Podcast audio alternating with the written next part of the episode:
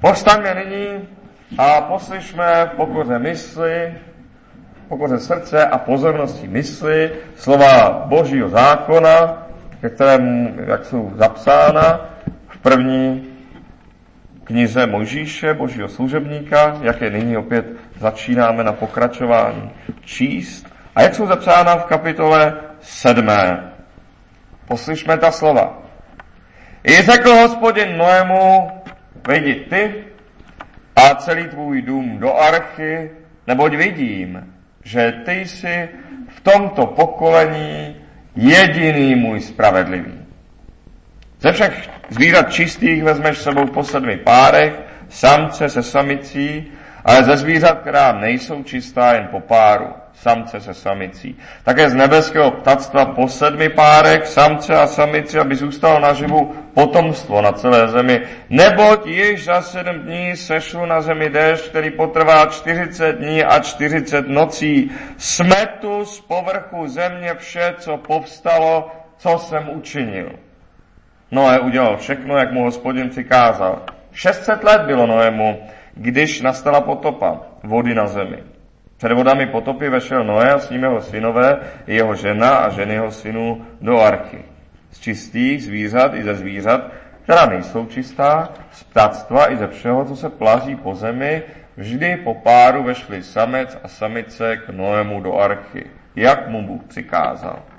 Po sedmi dnech pak pronikly na zemi vody potopy.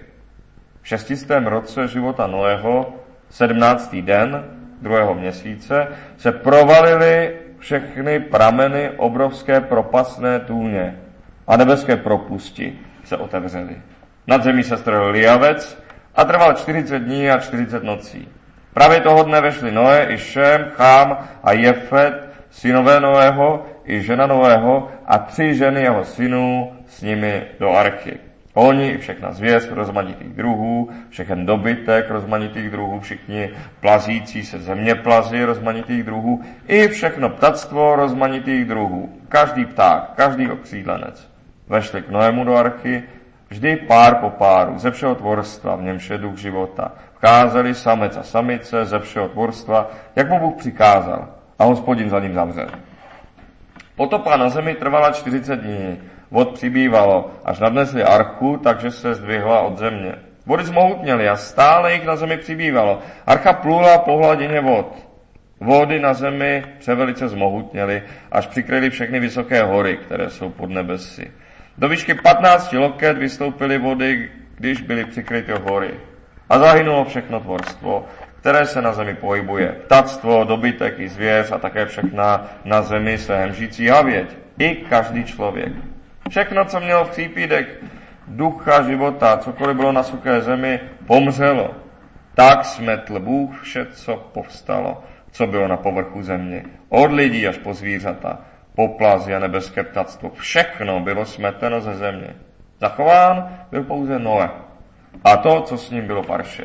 Mohutně stály vody na zemi po 150 dnů. Amen. Tolik je slov Božího zákona. Posaďme se. Vidím, že ty jsi v tomto pokolení jediný můj spravedlivý. Byl-li Noé jediný spravedlivý ve svém pokolení, proč jej prostě Bůh nevzal k sobě? O dvě kapitoly dříve čteme, jen o dvě kapitoly dříve čteme, i chodil Henok s Bohem. A nebylo ho, neboť ho Bůh vzal. Jistě pro Boha není, jistě to pro Boha není nemožné, aby jak si Noého prostě třeba jeho rodinu vzal z toho světa a že, neví, že nevíme kam by ho vzal a jak, tak z toho nedělá nemožnou věc. To prostě jenom říká, eh, ukazuje to, že to prostě nevíme, jak by to Bůh udělal. Ale jistě pro Boha není nic nemožného. Proč tedy ta stavba 150 metrové lodi, schromažďování potravy na 150 dnů, chytání zvířat po páru, přičemž při všem tom Bůh, Bůh poskytne jenom návod. Návod tedy není žádný jenom, je to docela podstatná věc, nelze udělat nic, když nevíme jak. Takže není to málo, nicméně Noé to všechno musí udělat sám. Jaká je to odměna za spravedlnost? Všechna ta starost, která je teďka nyní před ním. Jaká je to odměna za jeho spravedlnost? Žádná. E, není to totiž odměna. Není důvod člověka odměňovat za to, že dělá, co má. Není žádný důvod člověka odměňovat za to, že dělá, co má. Kdybychom se zcela řídili tím, co Bůh přikazuje, kdybychom, řekněme, žili se všemi lidmi kolem nás tak, že by s námi byli hrozně rádi, rádi by, vás viděli, by nás viděli a my bychom zase byli hrozně rádi s nimi a rádi bychom je viděli, kdybychom žili jako mušketýři, jeden za všechny a všichni za jednoho a tak dále, Kdybychom denně viděli, jak se zlepšujeme ve všem dobrém a potřebném, jak se nám daří stále lepší dílo, kdybychom měli radost ze stále nového poznání a tak dále. Kdybychom všechno toto měli, čekali bychom ještě nějakou odměnu. Ne, to už, jak si to už je ono. Nečekali bychom žádnou odměnu. Připadali bychom si jako v ráji. Přesně je řečeno, tak toto zřejmě bude v ráji. To je ten věčný život, ke kterému se míří.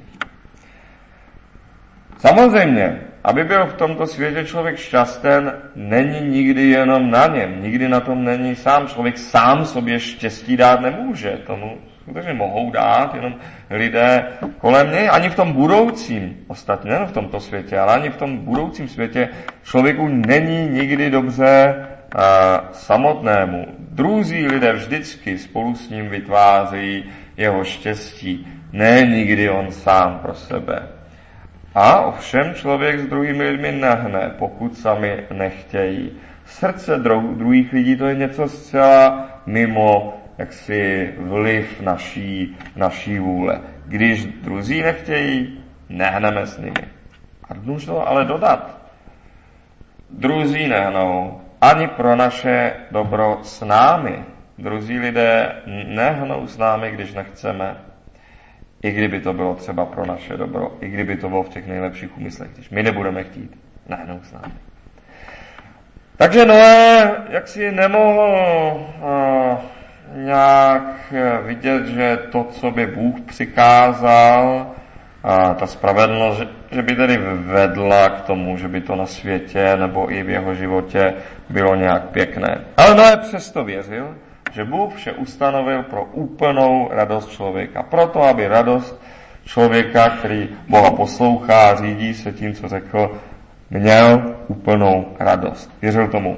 I když ve své době neviděl jediný živoucí příklad. To také to vlastně není tak eh, nezvyklé. Snadno se stane, že člověk kolem sebe nevidí třeba jediný šťastný život nebo jediný harmonický vztah. To je zase tak nezvyklé. No ale neviděl nikoho navíc, kdo by ale smýšlel stejně o světě jako on, kdo by stejně důvěřoval Bohu. Co hůř, Noé to neviděl ani na vlastním jednání, protože Noé nebyl člověk bez hříchu. Takový je jenom jeden, Kristus. Noé dokonce asi nebyl asi úplně dobrý člověk. Myslím, že Noé nebyl dobrý člověk. Později je vidíme první sklizeň oslavovat tak, že se opilí obnaží ve svém stanu. To něco vypovídá o člověku.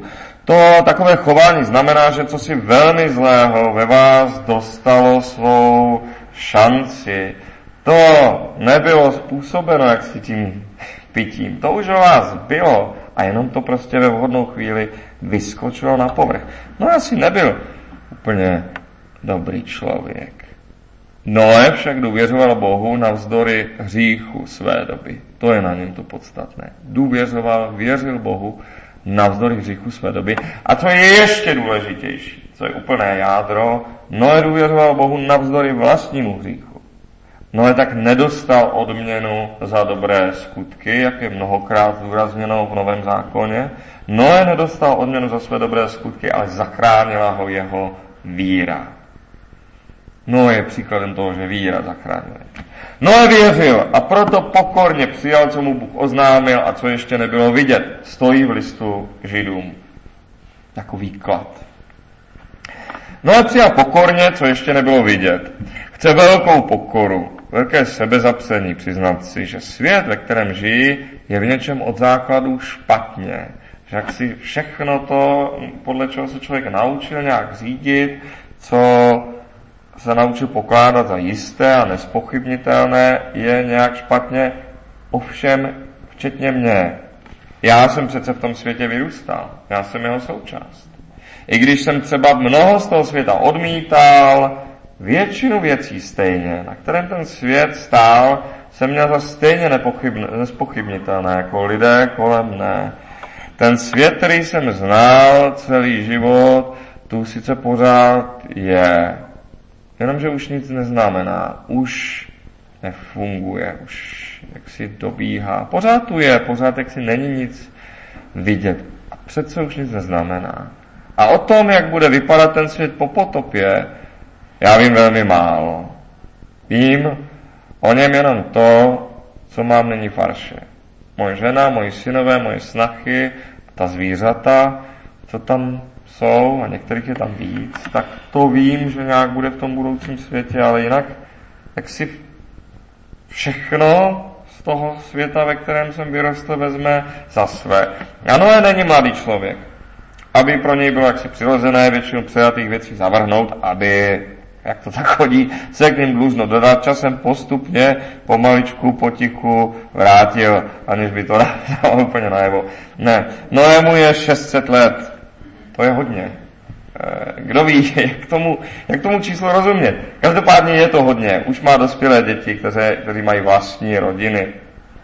Nicméně, evangelium, radostná zpráva tohoto příběhu je, že není nemožné začít nový život na nových základech i tehdy, když už je člověk jaksi malo za zenitem. Eh, je to nezvyklé, nestává se to často, není to nemožné. Člověk se však musí velmi pokořit, aby mohl říct si, hodně z toho světa, ve kterém jsem žil, byla prostě lež. Hodně těch věcí, které všude si se pokládaly za nespochybnitelné, nikoho ani nenapadlo spochybnit, prostě ve skutečnosti nebyla úplně pravda. Nikdo nějak nikdy ani neuvěřoval, jestli to tak opravdu je. To je těžké, to chce opravdu veliké pokození, zvláště ve věku 600 let. Přišla potopa. V šestistém roce života Noého, 17. den druhého měsíce, se provalily všechny prameny obrovské propasné tůně a nebeské propusti se otevřely. Tedy nebeské propusti se otevřely jednak. Něco většího než Noé, i než všichni lidé, než všichni tvorové, přišlo z hůry. A mohli bychom to, eh, to, co se tehdy stalo, je pro nás i takovým obrazem do budoucna, toho, co, co nastává na světě docela pravidelně. Mohli bychom to přirovnat jaksi k jiným změnám z hůry, ke změně v dějinách, které čas od času přijdou na celý svět. Čas od času, když bychom se podívali na zpátek, posedne svět nějaká šílená myšlenka, která pak jaksi sestupuje skrze vlády a všechny, kteří mají nějakou moc a nějakou autoritu, nějakou schopnost ovlivnit lidi na celý svět a všichni to vezmou za své. A pak to přináší nečekané zlé, nečekaně zlé následky, které nikdo nebo skoro nikdo z lidí nepředvídal. A my se pak díváme na takové časy, na takové doby celosvětového běsnění a říkáme si, co se tehdy ti lidé snad zbláznili? Tak dobře se jim žilo, tak proč zničili svůj svět? Protože takové věci často právě přicházejí v dobách, kdy už je konečně dobře a kdy je konečně všeho dost a všechno by to tak mohlo ještě pokračovat, ale, ale, ale ne něco, jak si přijde z vrchu na celý svět a zachvátí to srdce lidí a skončí to katastrofou a, a hodí to svět prostě naspět. A všechny takové katastrofy v těch dobách zešly vždy z věcí, kterým lidé neochvějně věřili a u kterých si ani nedovedli představit, že by mohly být jinak. Všechny takové katastrofy nakonec zešly dost, docela často vlastně si z potřeby zajistit ten svět před nějakým domělým nebezpečím, tak aby už zůstal na pořád, právě aby už jakoby se nikdy nemohl zhroutit. A čteme tam začalo pršet 17. den druhého měsíce. To je, to je hezké datum v tom, že je jaksi neza, nezapamatutelné, tak všední, tak nezajímavé. Prostě v běžný den začalo pršet. Řekněme, jejich měsíce se počítali jinak, ale prostě 17. února začalo pršet. Co to znamená? Nic. To nikdo nezačal zvonit na zvonek, nestalo se to v nějaké kulaté datum, neobjevilo se nějaké souhvězdí, které by věstilo, že nastává nějaká velká změna na světě. Jeden den prostě začalo pršet. Problém je jen v tom, že nepřestalo, že už pak nepřestalo, že začalo to eh, bylo normální, ale, ale pak už právě nepřestávalo. Eh, ale nebylo nějak zřetelné, začíná se dít něco, něco zvláštního. A už to bylo tady. Jak to je ta potopa z vrchu, to, co může skutečně zcela zničit ten starý svět a co přijde z hůry. Možná ještě zajímavější jsou ale ty hlubiny, ta, eh, eh, ta, ty prameny obrovské propastné tůně, si to, co vychází z hlubin, z nitra. Ne, co přijde od vrchnosti, ale řekněme v našem případě z našeho vlastního nitra, ze, ze zákoutí duše, o kterých jsme nevěděli, že ani máme z nějakých míst v nás, o kterých ani nevíme, že v nás jsou, a popravdě řečeno jako takové celosvětové šílenství, jako takové celosvětové běsnění jistě dovede rozmetat celá život e, náš a lidí kolem nás. Takhle ovšem něco, co se vyvalí z našich hlubin, něco, o čem jsme nevěděli, dovede náš soukromý život rozmetat úplně stejně a způsobit potopu v našem životě úplně stejně jako nějaká katastrofa, která přišla na celý svět, možná dokonce jistěji. To, že najednou zjistíme, že jsme někým jiným, než jsme si celou dobu mysleli, že jsme. Že jsme někdo jiný, než, než co, co jsme se o sobě celou dobu domnívali. Že lidé kolem nás nás vidí nějak jinak, než jsme celou dobu o sobě mysleli. V tu chvíli je v tom člověk až pouši, má to až nad hlavu. To je soukromá potopa, ale na zničení člověka také zcela účinná. A právě zase také často si přijde v tom, v té jedné věci, na kterou člověk sáze, o které si u sebe myslel, že ta je neochvějná, že ta ho vším provede, že ta ho zajistí především, ta často právě mu přinese toto zklamání, když se vyvalí něco z hlubin. Takže jak z hůry, tak ze spod obojí dovede úplně rozsekat život člověka. A tady to nastalo obojí najednou. Uh, Vše se jaksi sesypalo, ukázalo se, že skoro všechno kolem bylo lež, že každá jistota bylo lež, ale ne všechno je lež. To je právě důležité. Je důležité hodně rozlišovat v tomto příběhu. Ne všechno je lež, ne všechno je lež z Noého světa, ne všechno je lež v Noého životě. Opět to je evangelium Noého příběhu. Pořád mu zbíhá mnoho co je neotřesitelná pravda.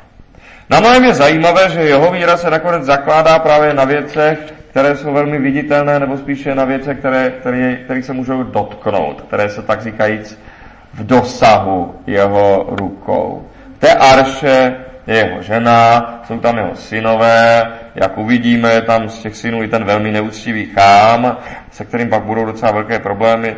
Jsou tam jeho snachy, což jsou prostě no, nějaké cizí ženy, které si sám do archy nevybral, vybrali si je kdysi jeho synové, ale jsou tam, protože, protože prací prostě do rodiny, jsou tam všechna zvířata, co vůbec bylo v jeho moci poznat a pochytat. Víc je tam těch zvířat čistých, tedy pro člověka zajímavých, pro člověka potřebných, to také, jak si bude formovat těch, ten budoucí svět, víc je tam toho, co je pro člověka nějak osobně důležité. Ale prostě v arši je všechno to, co je ve vaší moci, eh, s čím můžete něco udělat, co je na vás. Všechno, co je ve vaší moci a s čím můžete něco udělat, co je jenom na vás, to ve vašem životě nejspíše lež není. To na tomto světě nejspíše lež není. Všechno, co je na vás, vše, co je ve vaší moci, vše, co můžete udělat,